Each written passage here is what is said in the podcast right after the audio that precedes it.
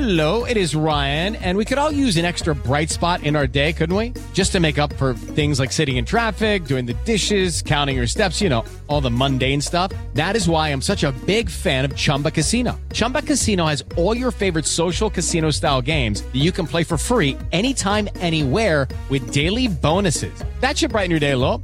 Actually, a lot. So sign up now at chumbacasino.com. That's chumbacasino.com. No purchase necessary. Group. Void were prohibited by law. See terms and conditions. 18 plus. Hello, it is Ryan, and we could all use an extra bright spot in our day, couldn't we? Just to make up for things like sitting in traffic, doing the dishes, counting your steps, you know, all the mundane stuff. That is why I'm such a big fan of Chumba Casino. Chumba Casino has all your favorite social casino style games that you can play for free anytime, anywhere with daily bonuses. That should brighten your day a little. Actually, a lot. So sign up now at chumbacasino.com. That's chumbacasino.com. No purchase necessary. VGW Group. Void were prohibited by law. See terms and conditions. 18 plus. The Bishop and the Bear, the Bishop and the Bear, and to the delight of everyone, they are here to share jokes and rants and guests and things. Who knows what to any fun they'll bring? Not affiliated with the Mad Bishop and Bear pub at Paddington The Station. Bishop and the Bear, bands beyond compare. Buckets of savoir faire, the Bishop and the Bear. Salag willkommen til Biskops og Beyonds. Now that, actually, I believe, if Google Translate is to be trusted, means hello and welcome to the Bishop and Bear, but in Icelandic. Now there is a reason it doesn't. you know, I've already fallen at the first hurdle. Blame Google Translate. That's what it says. I'm literally reading it word for word on Google Translate.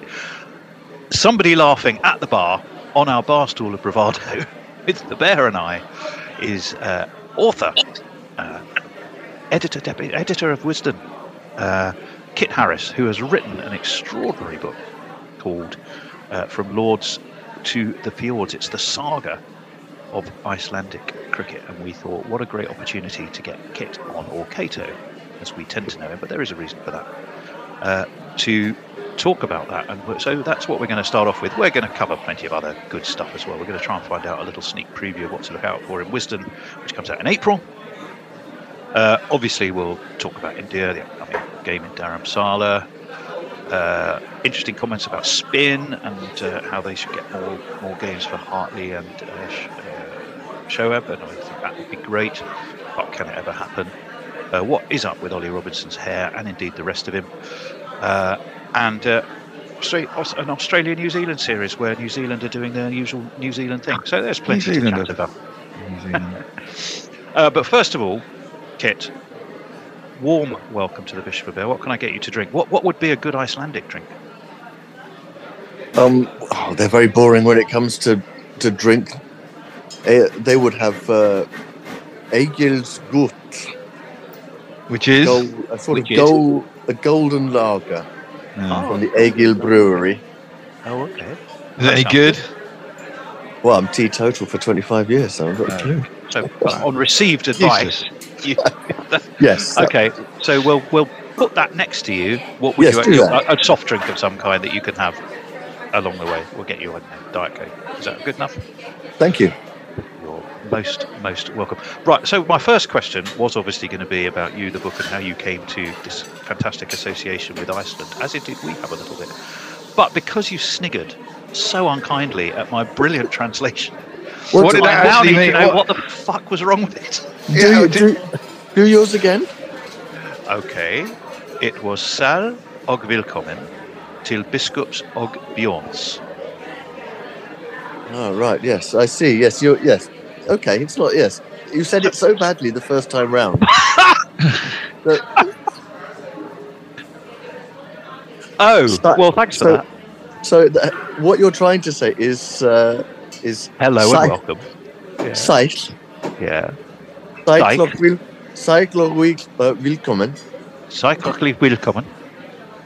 uh, frá Biskups og Uh, from Biskups. Og, is it Ogbjorn? Ogbjorn? Oh, Ogbjorn, even though it's got a G in it. Ogbjorn. Yeah. Willkommen, that sounds German. It does, or Dutch. Yeah. Obviously, there's a link there. It's, well, no, it's not. It, no, it's um. Vil, welcome. to any aspirant broadcasters out there who would like to do things properly rather than the way we do it, um, don't rely on Google Translate. But everyone relies on Google Translate. it's obviously utter bollocks. Of course it is. Go. That's how, I, go. that's how I communicate with the French when I'm over in France. Anyway, look, I have to tell you, um, I only got this book in my hands last night because I came to the book launch, the Night Watch book launch, which was uh, a great event in itself. I did get about three chapters in, and I ended up chatting with a lovely uh, lady called Beverly on the train, which rather distracted me. Um, but she was really taken with it, so we had quite a long chat about Icelandic cricket and what we knew. And I did, I did say to her that we had actually covered an Iceland game against the MCC in Bushy Park. So I told her that little story. She was, she was transfixed and fascinated by it, and couldn't wait for me to get off when I yeah, got to play I, it. I was going to say. Who's this strange old man talking to me? But, but I could, well, less of the old. Thank you very much. I'll settle for strange. Um, Kit. So t- let's start because it is Yeah. it, it is a fascinating, fascinating read. What I, what I, what, what I, what I've got through. Let's start with you, and just tell us a little bit about this association that you, have so closely with with A Iceland and B Icelandic cricket. How did that all come about? Well, my name, Kato, is Icelandic because uh, my mother was completely obsessed with the Norse and Iceland, um, despite never in her life having been to Iceland. Uh, I took a different route uh, academically. I became a glaciologist, so I started visiting Iceland regularly. And uh, when uh, I was in a lull employment-wise, in about when would that 2017 i decided that i would go to iceland and start a travel company there.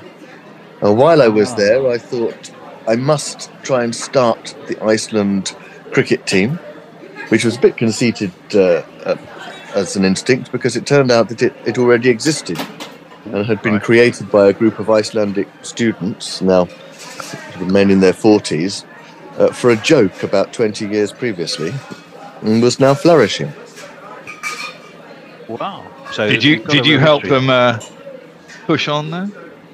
Yes, um, well, when I sort of tentatively got involved, it had started to be run by expats and become a bit more serious than the, the joke team that had been started by the Icelandic, you know, the natives, the students. Um, but they were in a, they had got themselves into a bit of a rut, um, especially in terms of administration and management and finance. And I said, well, um, I've just started getting involved in cricket broadcasting because I just started commentating for the BBC uh, now and then, uh, having commentated for Guerrilla Cricket for, for a while. You were my springboard into doing that, as we know. And, uh, well, I've made a couple of sort of punts, starting Iceland cricket on Twitter and that sort of thing, and it just uh, absolutely exploded.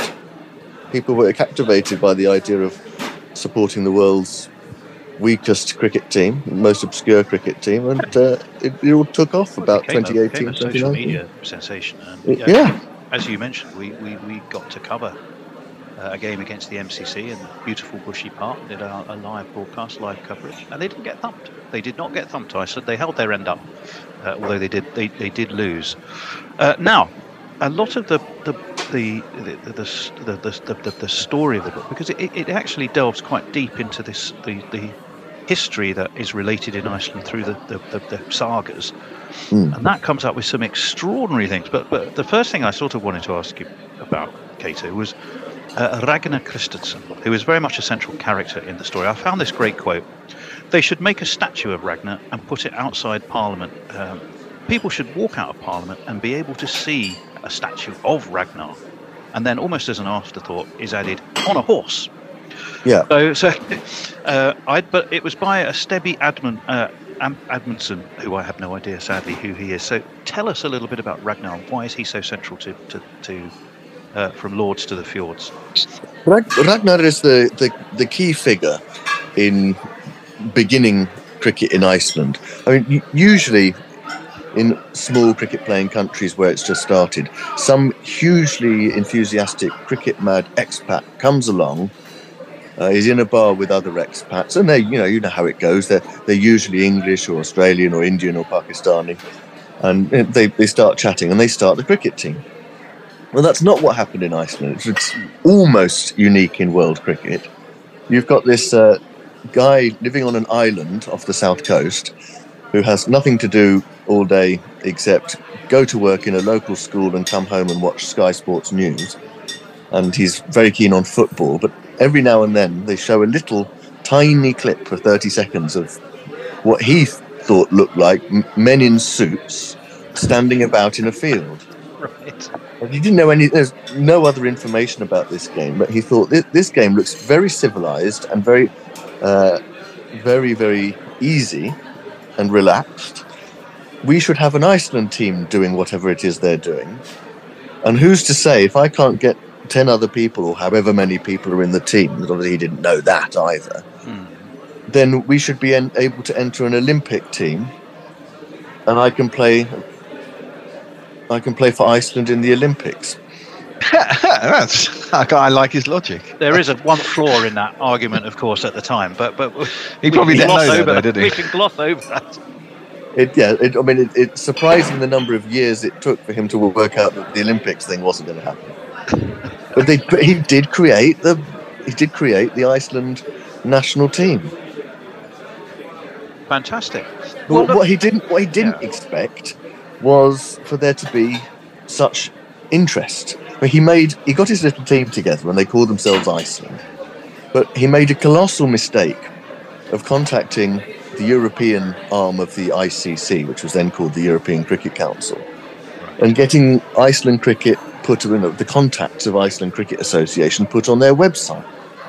So there was suddenly this stream of interest from overseas. Can we come and tour? Can we send a coach? Uh, even as the book recounts, Sky Sports saying, "A cricket team in Iceland. Well, can we come?" Well, they, they were going to turn up for the Icelandic Cup final, weren't they? The uh, Well- Sky Sports, and then they, the, the, the Iceland guys panicked and went, "Hang on, we better actually stage one." Ragnar felt that he didn't ever want to disappoint anyone. So if someone phoned up and said, uh, "Oh, you know, do you have a team?" Yes, yes, we have. A, we have. We have two teams, and they play each other regularly, and so forth. Um, so he blagged, and well, he lied. He lied and lied and lied. So when Sky Sports said, "Oh, you know, we," you tell us a bit, and he said, he said, "What?" And just off the top of his head, he decided to say, "Oh, well, on Saturday we have the Icelandic Cricket Cup final." as it happens. Just So when not? they said that's that's wonderful news, we're going to send a crew over to film it. he had four days uh, to find two teams to play cricket when he only had about six regular players at this well six, six once a year players at this point. He had four days to try and put two teams on the park, all appropriately dressed, for Sky Sports to come over and film it. I mean, talk about cool runnings. I mean, this is just you know crazy stuff. who won? It didn't happen, oh, did it? No, it did happen, yes. No, it did He- happen. everything he claimed, he managed to fake for the cameras when they came over. Uh, uh, but, uh, you know, it, it snowballed and it snowballed. And in the end, you've got, you know, a new airline lau- launching through a cricket match at midnight with Bruce Ma- Bruce Dickinson from Iron Maiden. I was going to ask about how Iron Maiden got involved, but you've jumped into that. So tell us, where does, how does Bruce Dickinson fly into the story at some point? a new airline, Iceland Express, one of the sort of what do they call no frills airline, launched, and for some reason their publicity person thought the best way to to promote an airline that uh, links Iceland with England would be to have a, a cricket match at midnight, and um, and uh, brought over this flight load of uh, of of English celebrities, Henry Blofeld and Bruce Dickinson from Iron Maiden, who's an airline pilot, you know, flew the first Iceland Express flight. Then they came over and uh, played the Iceland national team. Beat them, obviously, as everybody did. And uh, yeah, the whole thing just you know became this totally unwieldy, out of hand experience for all these you know Icelanders who were just trying to have a little bit of cricket in the park that they fleetingly found themselves the world's attention. I mean, the ICC said that um, the vast majority of all inquiries they got about Europe, ICC Europe, were, were about Iceland cricket team. I'm not surprised. I mean, it's, it's, a, it's a fantastic story. No, I mean, there is, whilst it's, as far as I got, with Beverly's distraction on, on the train back to Claygate um, last night. It, it, the what is it, it, whilst it's incredibly amusing and, and, and very written with a sort of a nice, lovely light touch, there is a real thread of interesting history in there where you sort of trawl the the, the old Icelandic sagas and discovered, I think, a game called, and I'm going to pronounce this wrong, but it's Knattleikr. Oh, that was very good. Oh, well, good. It's better than my Welcome to the Bishop of Bear in Iceland, so that's at least something, I suppose.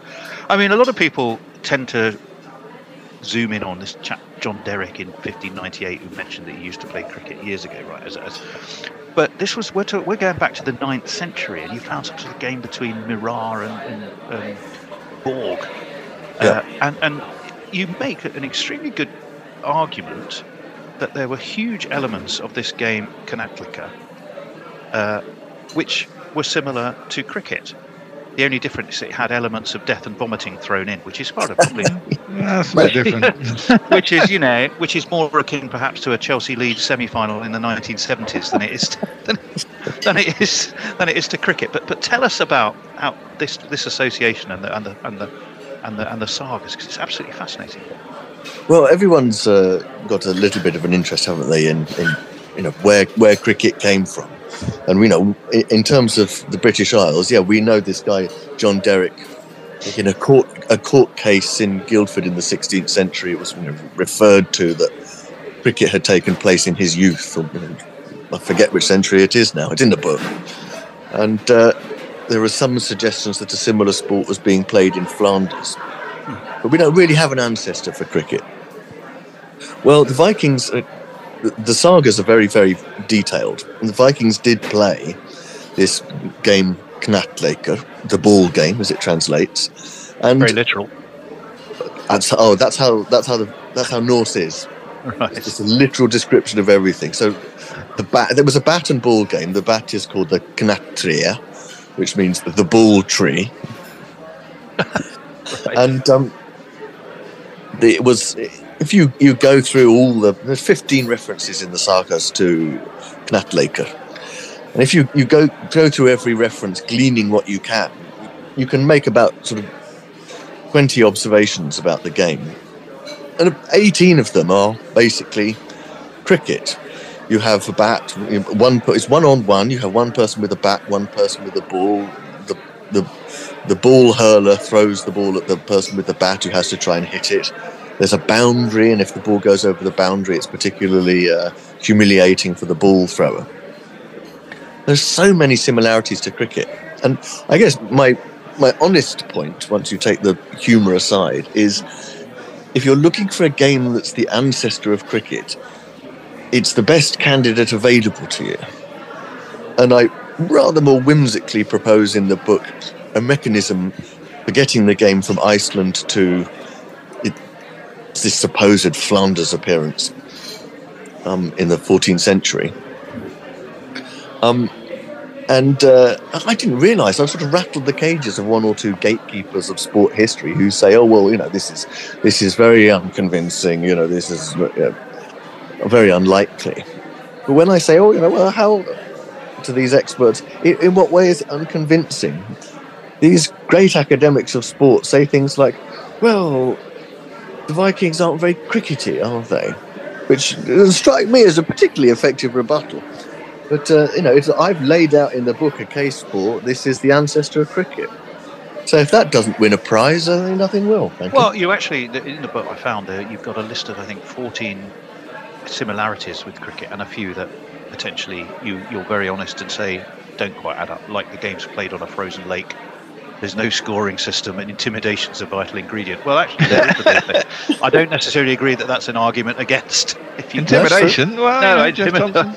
intimidation is definitely part West of it. Indies But- fast bowling attack. yeah, no, absolutely, absolutely. But but uh, the death and vomiting actually happened. I mean, one bit that fascinated me was well, you talked about the bat and the ball. If you Yeah. smacked the ball high back over the head of the person that threw it at you, um, there was every chance that you might get your head cleaved in with an axe. And that uh, and that actually did happen. I probably paraphrase that really, really badly. But there is Yeah. somewhere in the story, uh, in the book, I recall a, an- a head cleaving. So tell us a bit about how that fitted into it. Yeah, there, there, there are axes, there are cleaving, but it, the I mean, those that is not part of the game. I mean, the the references to the game are always to advance the the story of the saga, so it's never a description of the game in itself. So I guess what you're reading about in the sagas are, in particular, the games that that go wrong.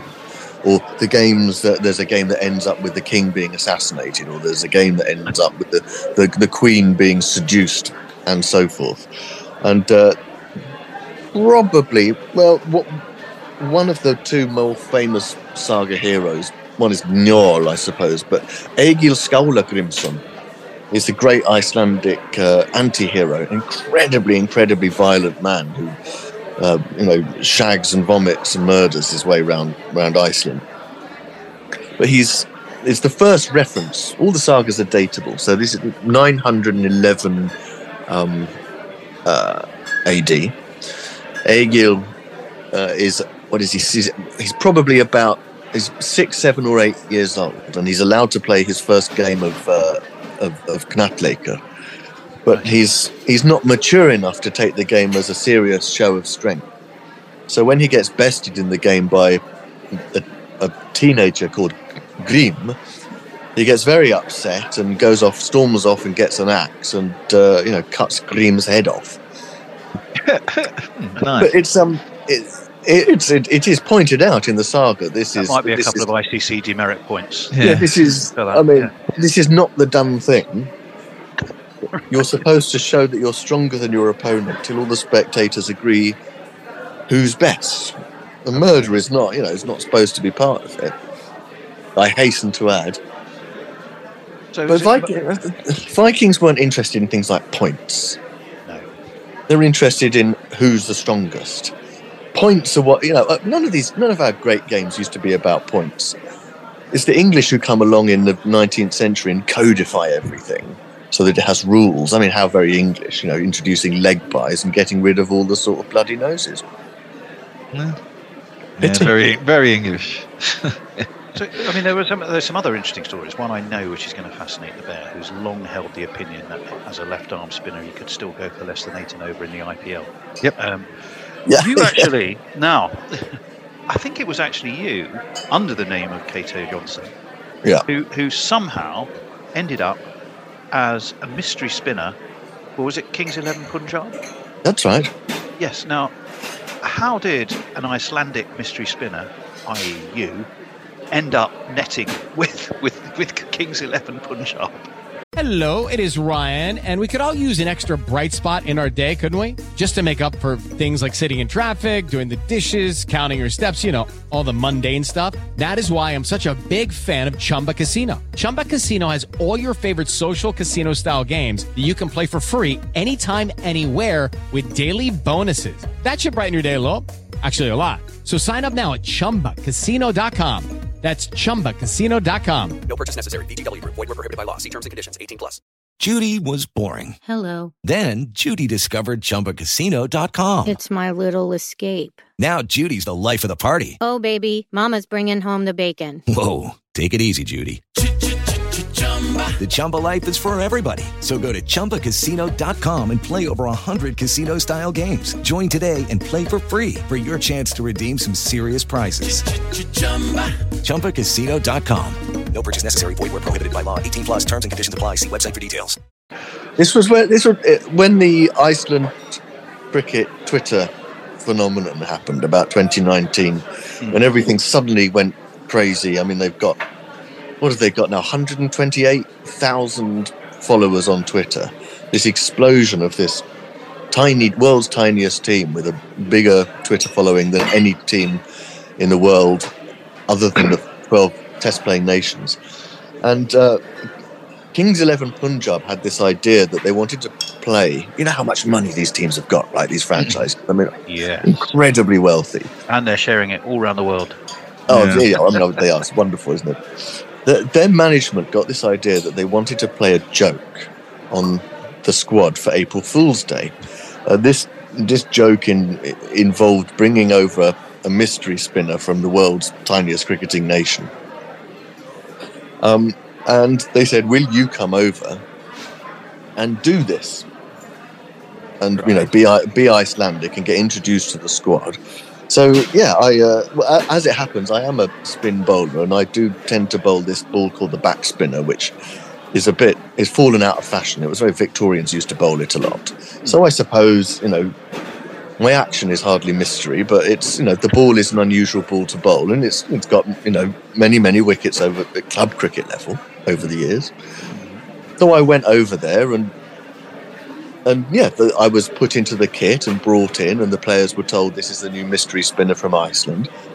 And one batter in the team called Prabhsimran Singh, who now he scored his first uh, IPL hundred in the last season, I think. Um, but at the time, he was very much the junior, and he was told, "Make this guy look good." So As part of I the was- joke. As part of the joke. Okay. Well, you know, on, on my day, I might have been able to bowl, you know, a a succession of, at the very least, good length balls at him, you know, but I just got off three flights to get to Chandigarh.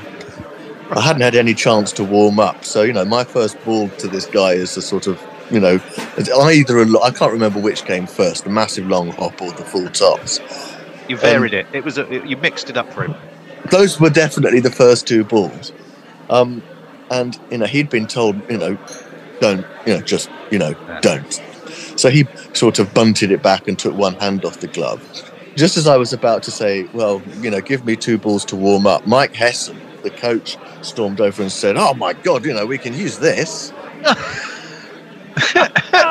Then, then Mujib Zadran and David Miller then come over to the net and like, hang on a minute, what's what's going on here? So then comes my other rank ball, and after two balls, I'd probably settled into a little rhythm of at least you know thoroughly untesting on a length. But by this time, Hesson's gone over to the camera crew and saying, "Well, this is absolutely outstanding." And as soon as Hesson's back is turned, Prabhsimran can bear it no longer. So while this interview is going on, you know, you just see this wiry, uh, you know, 40 year old up, supposed Icelandic spinner being spanked to kingdom come by a 17 year old in the IPL net. Well, you know, Mujib Zadran and Sam Curran stand sort of, you know, scratching their heads like, you know, what the fuck is going on? Let's just say it doesn't take very long for the penny to drop among the players. Yes. Right. Okay. But having got me there, Kings 11 Punjab thought, well, yeah, that was fun, but we've got him here now, so let's tell the Indian press that we have signed him and he is going to play against Delhi Capitals tonight. And uh, he's going to open the bowling and he's going to play in place of Murugan Ashwin. So I, they have me signing autographs at the Lalit Hotel and, you know, showing showing um, Ravichandran Ashwin, who's the, the captain, how to bowl the backspin. I mean, apart from anything else, you know, But well, Ravi, uh, R. Ashwin was presumably in on the joke, kit though, wasn't he? Uh, Or, or was, Yes, was yes, he still being fooled along with everyone else? he, he, he was, but he was a bit more sort of distant from the joke because, you know, he's very busy, very much in demand. And, Yeah. you know, R. Ashwin is, uh, is, you know, he's a very, you know, he's what a thinker about the game he is all the time, you know.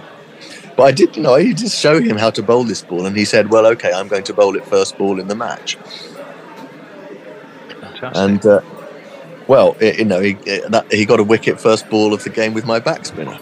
Nice. no way. Wow. Well, I, I, I hasten to add, this was his version of my backspinner. Well, it's, he, Which he he took probably the raw still uses. materials and improved on it a tiny Exactly. bit. There we go. But um, you know, it's uh, apart from anything else, I, it was, you know, it's a good chapter in the book. Well, Hmm. it is. It is. It is. And the book, I, I should remind everybody, in case you, for some strange reason, wandered into the pub halfway through. Uh, From Lords to the Fjords, it's the saga of Icelandic cricket. It's the extraordinary story of how Iceland cricket came to be such a phenomenon on social media and indeed in reality. Um, but it's part history.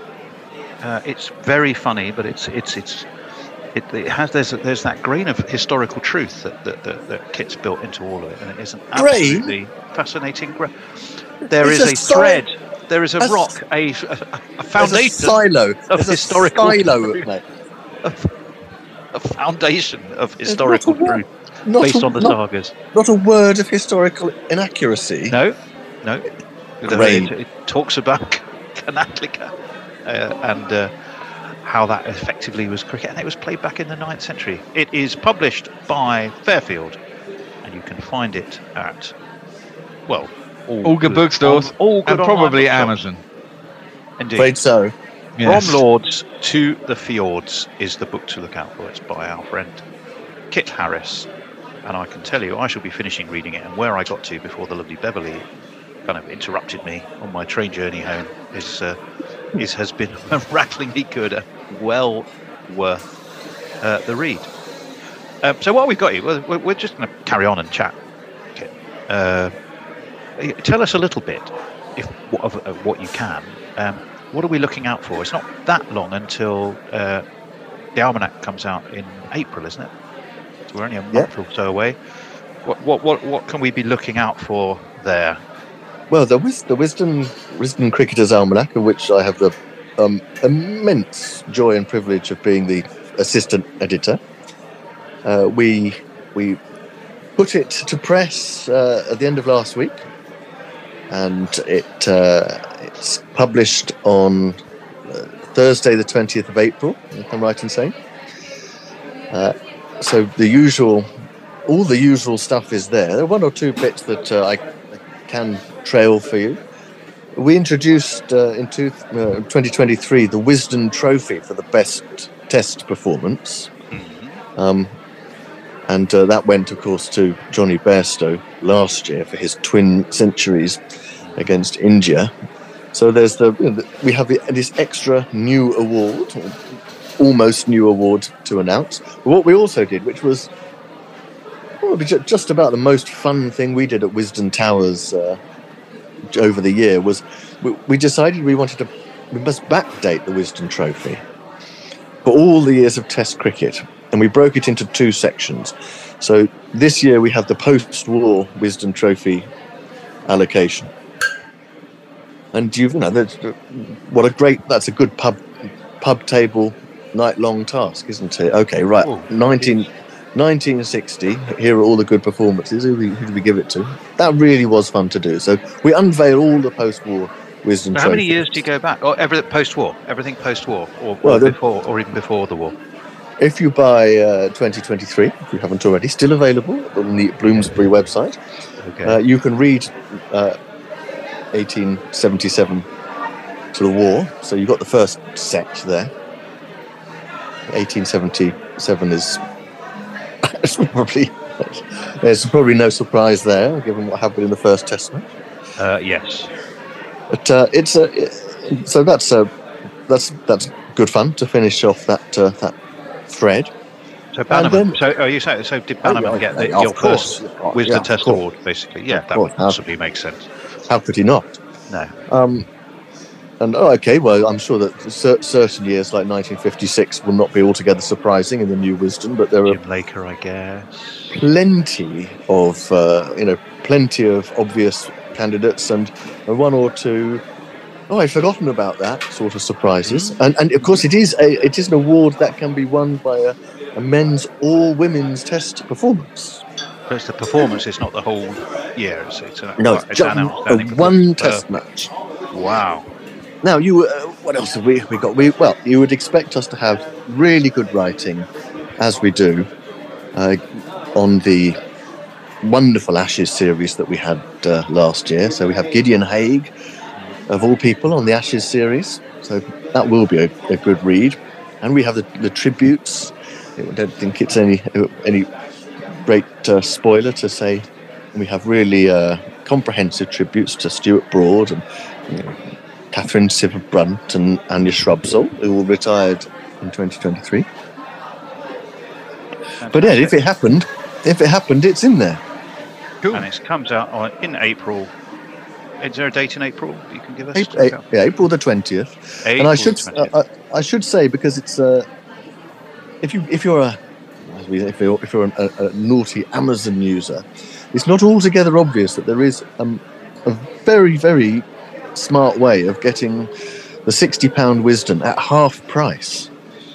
Ah, which is uh, if you go to Wisden's home site, if you search for Wisden Cricketers Almanac or go to wisdenalmanac.com or just to our, uh, search it through bloomsbury.com, our publisher, you can get Wisden for half price. by the simple expedient of subscribing to it, which means you get it every year and various other little perks. But you get it for 30 rather than 60, which must be one of the better discount deals in the in the in the cricket world. Indeed. wow. Okay, well, we'll look out for that. Uh, now, Guess we get onto some cricket now. Don't Well, I was about to say, well, we've been talking cricket, we're talking Icelandic cricket and historical cricket. What have you made of the Test series so far, Kit, from what you've seen? Uh, India, I'm talking in India and England Yeah. here. Tremendous. Hmm. Thorough, thoroughly enjoyed it. Um, there have been, I think they've probably been, well, it's, we've been spoiled, haven't we, by Bazball? Because we have, we have, our expectations have been changed. Our pre-India tour expectations in recent years are, are how, how, how, how badly are we going to lose this? Yes. And this year, it's could Bazball win it? And I think that, you know, the, with if you take out a couple of batting collapses, Yes. We had opportunities, eh? and, Oh. and but I know, I taking the bigger picture, I'm still very grateful that we're able to talk about this series from a disappointed England fans, fans point of view. From you know, we two two batting collapses, you know, away and ruining those missed opportunities. Whereas in the previous series, that would have been a luxury. Yeah. To, to, in, you know, previous no, last time round, just it was not. Oh, if only we hadn't collapsed those two times. Last time round, it was. We have absolutely no answer to this guy Axar Patel. Yeah. We've barely heard of before the series. Other, other than to find a couple of blokes with terrible figures in county cricket, but who at least are tall enough to, to, to look a bit like him. and And, uh, hence we got Sh- Hartley and um, Shoaib Bashir. the, the disappointment really is, isn't it, that we've that the thing we thought wouldn't really, you know, would be our weakness, which is the, our spin attack, has actually performed really well. And the thing we hoped that that wouldn't potentially make a difference to our first innings scores, the aggressive approach hasn't really come off. But it's been, you know, you, you can't you can't fault the quality of the cricket. I I haven't moaned about the pitches once. I think we've had four really good and different cricket pitches. The first and fourth Test matches have been good Indian cricket pitches with you know lots of spin, but a good batter will get good runs. As my God, this Yashasvi Jaiswal. Oh my God, my Yeah, what a talent, eh? Fourth, he's already fourth. If you look at players who highest averages in first class cricket have played over, I think, 100 games or 150 games, he's fourth on that list. No, no, no, you no. got- That's that's what's his name? Sarfaraz. No, it's But not. he's- No, Jo- oh, yeah, he, no, uh, Jaiswal's second. Fra- Sarfaraz is fourth. That's right. I mean, and I think I mean, Shubman Gill, I wasn't really ever riding on the boat of uh, questioning his place in the team.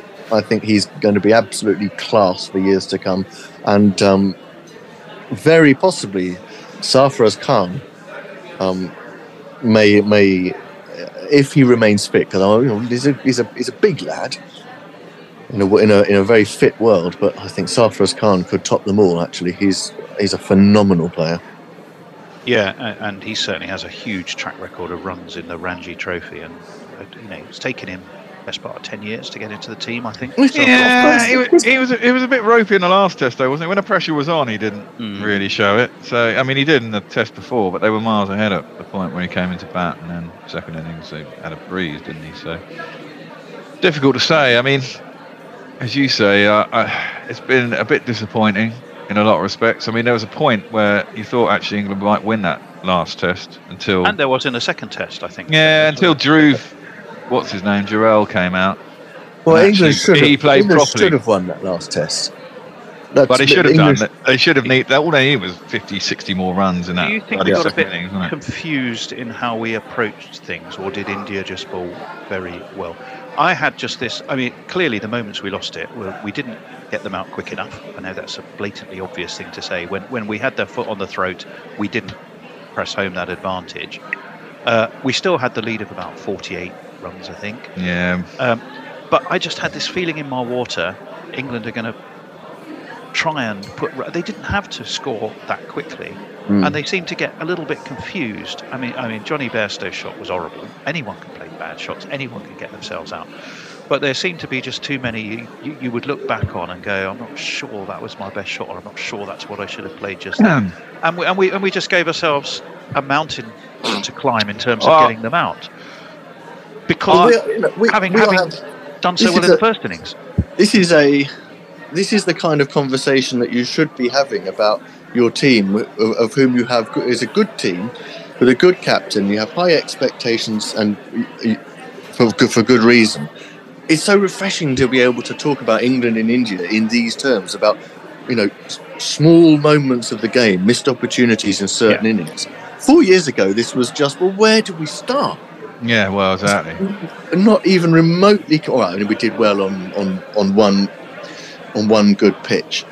And we moaned about the pitches because they made batting a lottery for everyone. Joe Root took five wickets. I mean, it was just a. Where did we start? So that you know, the progress is there. Yeah. Really. Well, I just. I I'm agree. grateful to be able I to talk to also- about this. I also say in that in England's second innings, that I think the turning point actually was that really fucking cracking review by Ashwin on Root because at that point England were 70 for two or something or other. Root had just scored a ton in the first innings. He was looking good in the second.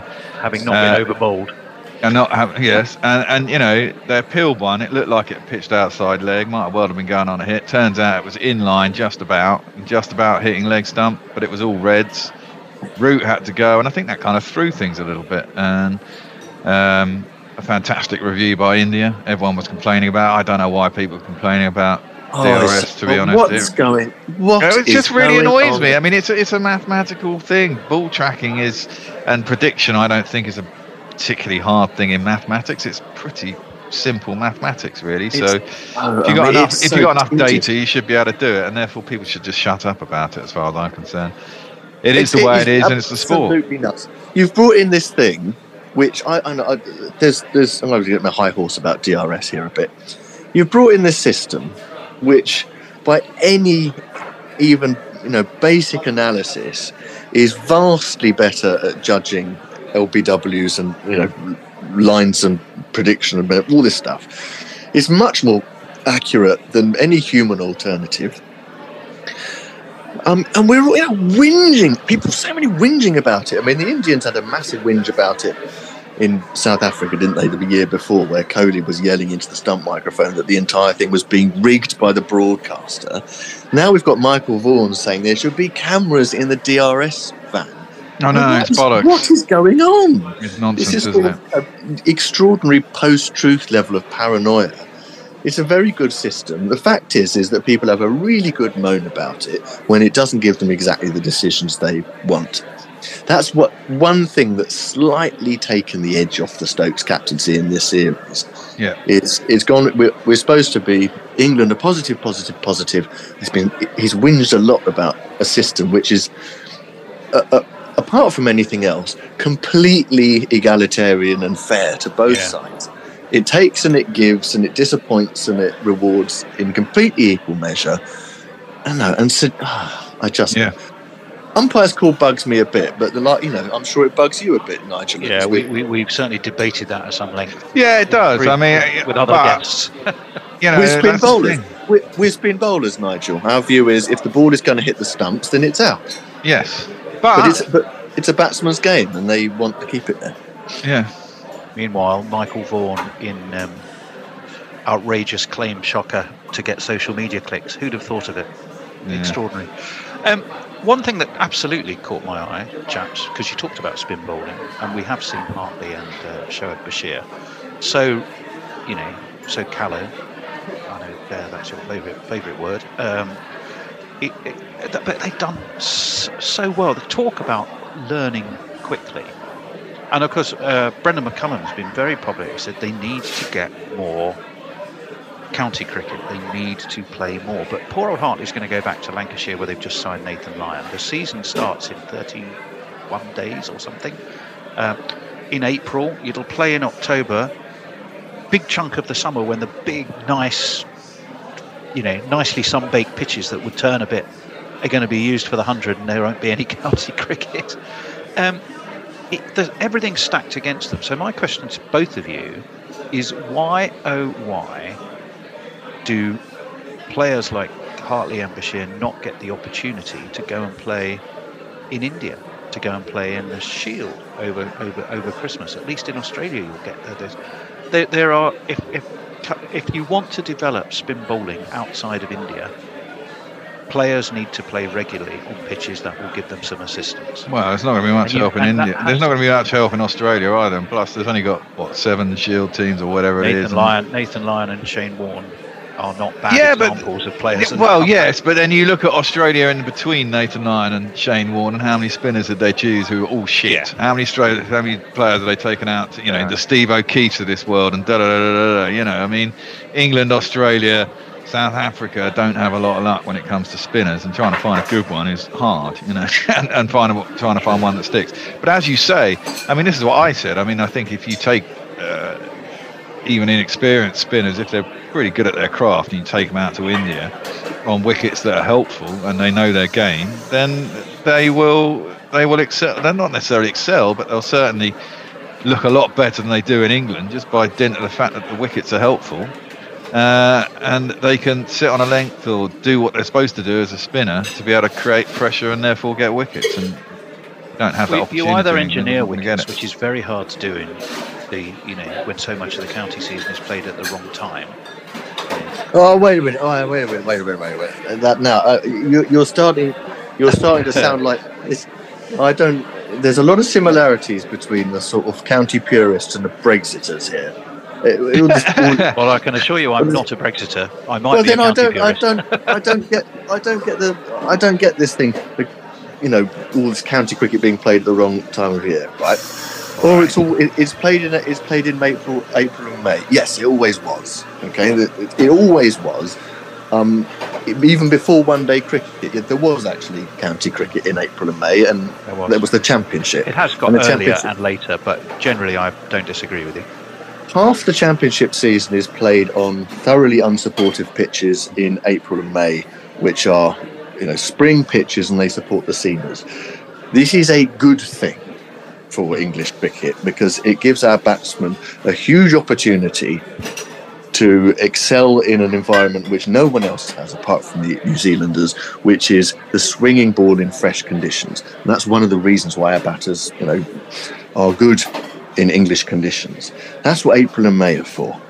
Now, this season is uh, by the end of the April May window, exactly half the county championship games will have been played.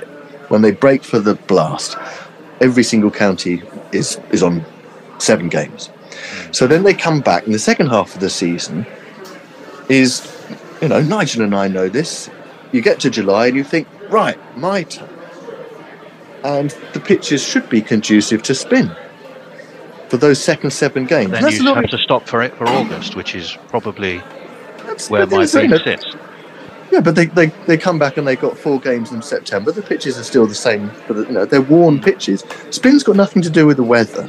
Spin's got to do with the ground, and the pitches need to have been played on sufficient number of times to break up. Mm. Or if you're Somerset and Essex, you know you've put your fork in the correct part of the pitch. yeah, well, we're going back to 2017.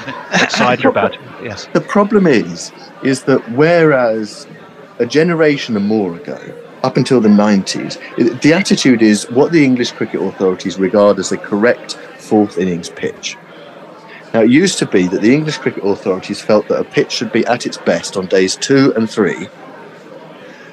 Seam on the first day, obviously, all the bulk of the runs going down on two and three, and then on day four, or at the end of day three, as it used to be before the 90s, obviously, that's when the pitch would break up, and you'd ideally have two spinners who bowl, you know, 25, 30 overs each, and it would be really tough to score. So you won the game in the second and third innings.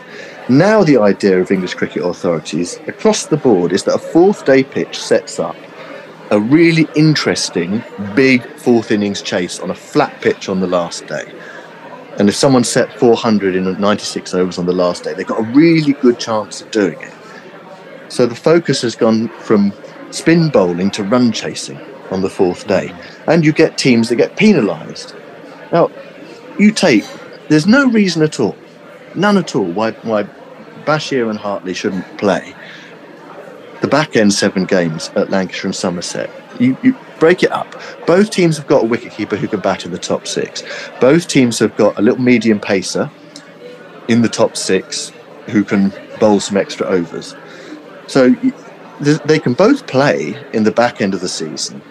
Three proper seam bowlers, two spinners batting from seven to eleven, the wicketkeeper at six, and they've got a bit of backup seam if they need it. They even complement each other. Bashir, Bashir breaks the ball back into the right hander, Well, yeah, the got an off, opposite. an off spinner and a left armour, haven't you? Mm. So, can works perfectly. It does work beautifully together.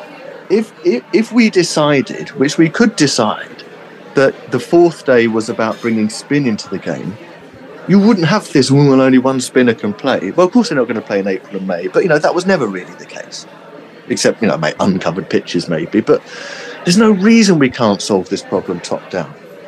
And then No, we I- have well, all. that's what, that's we- the only reason I was trying to get, get us to talk to, to, to, to think about is how do you solve it? And the other way, uh, somehow, and I appreciate you know the global game and uh, the, the the opportunities that, that that creates in all kinds of different formats and different countries, but um, surely there is more way. We we have uh, Indian cricketers frequently playing in the county championship. We've had them at Middlesex, fantastic ones too. I might point out. I mean, I look at Pujara at Sussex, who, who absolutely loves it there. Um, but it doesn't seem to cut the other way, and the opportunity for a, Hartley or a Bashir to play more regular cricket.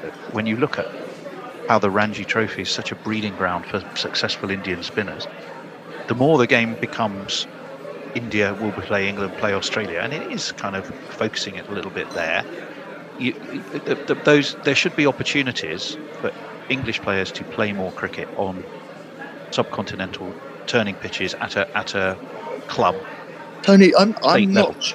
I I think your your point your point's a good one about overseas. You know, we don't send a lot of overseas players elsewhere. I'm not sure Ranji in India is the answer. Hmm. I mean, apart from the fact that the BCCI wouldn't want states leaving out one of their spinners to accommodate one of Yeah. Also, remember that a lot of Ranji Trophy pitches are flat as hell because you can win on first innings. So you've got so so many Ranji games are decided as first on first innings where one team scores 700 and the other team There scores was a 250 odd run partnership at numbers nine and you know ten and Right, eleven yeah. of the day. But it, it's it, it um, maybe you saw this Gone on um, maybe you saw this on X yesterday that uh, that other um, podcasting group, Caribbean Cricket Podcast. Yeah. We know them very well. We know They know Matt. what they, know, they know what they're He's a talking Guerrilla about. alumni. Uh, They they suggest they tweeted yesterday that uh, there could be a a sort of a, you know kind of player swap thing in the West Indies Championship, where the English send a spinner over because you know West Indian pitchers are increasingly becoming responsive to spin, and they don't have a lot of spin. Like Guyana may be an exception, but they're not flush with spinners over there. And then they send their promising young quicks over in a sort of reciprocal deal. I, I think it's a fantastic, it's a wonderful idea. I would love to see infinitely more of that. To and, and uh, actually, believe it or not, you know, as much as it was derided for some some in some quarters for some good reasons, the famous High Performance Review had one of its key recommendations was engineer ways that players can get more experience to play m- more cricket in different types Environments. of environment. But, Uh, but, you know, but, but, and, but and it's there's a one, fantastic idea. the, the, uh, still, uh, the, the Caribbean Cricket podcast idea is a great idea, It is. but s- still, the, the, the best way to deal with that is to have the different environments within the county championship. It's all very well sending the Bashirs and Hartleys and the Rehan Ahmed's off to, to play in the West Indies Championship, if that could possibly happen. But we still want our batters, don't we? In August and September, facing spin from both ends. We do absolutely on a good, on a good, you know, not not a not a Not August, sadly. That's There but there's yeah. champion, there's championship game in August this year. one. You know, yeah. Okay. but you, you know, on a good, quick turn Because of course our, hmm. bat, our batters have got to get Used to it practice as well. against spin too. So that's my high horse about that. No, I, I actually don't enough. think we're I far don't apart in disagree. what we're saying. Right, last couple of things because it, it is going to be drinking up time. Uh, Ollie Robinson, what do we think? Well, Baz, Baz protected him, didn't he, and said he tweaked his bat when he was batting. And that Quite was a it. very qualified protection in the way I read it. Yeah, I agree. I agree. I agree. And it's bloody disappointing because I thought he'd be a lot better than that. But I mean, you know, bowling at mid seventies is not what you want out of your second seamer only in a game. I mean, he's he's bowling with Jimmy, who's forty fucking one, and he was still managing sort of low eighties for fuck's sake. and and uh, Ollie Robinson at six foot whatever, a high release point, releasing it at seventy five miles. And apparently, he was clocked in the late sixties in at one point. That's just like that's just not good enough. There's also Kit there, isn't there? That whisper of uh, off-field antics, that, uh, antics that are, or, or not even antics, but I know he's doing some podcast or Yeah, other with his with his social missus. influencer girlfriend, and uh, he's but saying things that the management wouldn't be that happy about. There, there just seems to be a constant air of something going on around him that is kind of frustrating when you know what a talent he has. I see. I, uh, having pontificated for five minutes non-stop on spinning pitches, with Ro- Robinson, do you know? I just don't. It, is a mystery to me. I mean, that kind of character can be harnessed. Remember Swann's video diaries from the 2010-11 Ashes? Yes, yes, yes. He was, he was, you know, really enjoying himself in a total non-crickety way off the field. But you know that As was, was you know, always the case on tours. but that was harnessed, and you know he, you know, great bowler, always put in his hundred percent. Um, with Robinson, I, I just don't know, but um, he's got to watch his back, so to speak. Yeah, Yeah. I, I kind of go along with that. You see, um, Matt Potts on the Lions tour, where after a good start, England were, you know, properly shafted in the second and third first class games, but Potts took successive sixfers and uh, ended up, I think, taking 20 wickets at about 16, 17 in India. Yeah. So there's a, you know, there's a man knocking on the door. I, I mean, we did have quite one like other Potts as well. He is a trier and he does put the effort in. He's not quite quick enough again, but you know his English English pace is never extreme pace, is it? Generally, apart from Wood, but Wood's been pretty ineffective. The problem with Wood is he doesn't do anything with the ball except for bowl it really quick. Hmm. Well, he can, he uh, can he get a bit of swing, but I Well, he gets a bit forward. reverse when it reverses, but it, you know if it's not reversing, he doesn't seam it and he doesn't swing it early up. So I got one, one, one last quick. question just on the Ollie subject, just because for both of you, and it's kind of a yes/no answer in a way. Um, hasn't played, hadn't played since July. Yes, injury, disappointing, curtailed his ashes. Um, would you have taken him on the warm-up in Abu Dhabi, or would you have put him into that Lions team to get some cricket under his belt before asking him to perform in key series Test cricket? Uh, I'd have taken him on the tour anyway because You'd have you taken know, him to Abu Dhabi.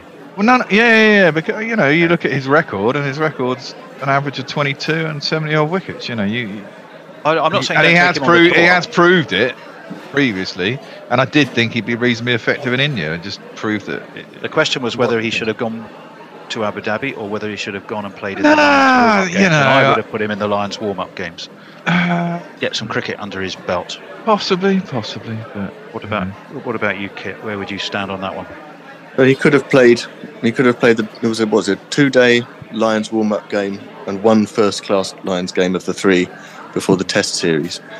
Um, yes, England don't seem. England seem to want to have players who can just switch it on, Darren Gough style, Yeah. and then much less interested in bowlers who need to bowl every week, Andy Caddick style. And perhaps Robinson is one of those, and he can only get up to pace by playing, you know, two out of every three weeks. But it was clear, wasn't it, with that Lions side that um, that it wasn't a it wasn't a backup side for the team in India. You know, Jennings scores a 100, uh, Bohannon scores a 100, and then Brook goes home and Dan Lawrence flies into India over the heads of the Lions. So that was, you know, that made it clear that this is a, you know, this is a development team. This is not, a, this is not Yeah. a standby team. I agree. So- yeah, that, that just struck me as a one-off, though. The Ollie Robinson was a, a weird situation. If you haven't been fit enough uh, to do anything since July, then surely you take that opportunity. But And I presumably, think it was an opportunity missed. presumably he was asked. I don't know. Can't No. answer. But you, no you, would- you would think that you know. Would like to think. Um, anyway, look, we're out of time. We, we've rung the last orders bell. We're going to have to send people home. Uh, so we'll, we- we'll save um, New Zealand rather caving, sadly, against Australia no, to uh, to uh, next time. Um, a reminder before we say goodbye to Kit that the book from Lords to the Fjords, the saga of Icelandic cricket, is what we've been chatting about for a lot of the time on this podcast. Uh, published by Fairfield, available from all good bookstores, rattling good read, and uh, we would thoroughly recommend it. Um, to get on down and, and, and get that for yourself. Kit, thank you very much for. Uh, Yeah, good to see you, my chat. man. Thank you very much. It's, it's so nice catching up. Indeed. It was. We enjoyed it. And uh, what episode 69, Bear? 69. 69. 69, mate. By the end of the year, we'll be over 100. Woo! Well, we'll get a ton. We won't. We'll probably. One of us will fall over on 93 Well, yeah. because we're English. But there we go. We'll run each other out. Uh, Yes. We will see you next time, the Bishop and Bear. Thank you all for your company. Thank you, Kit, for your company. See you next time. Bye. And don't forget you can patron us at patreon.com slash Guerrilla cricket if you really like us, because that's always helpful. Revolutionary, cricket commentary. Sports Social Podcast Network.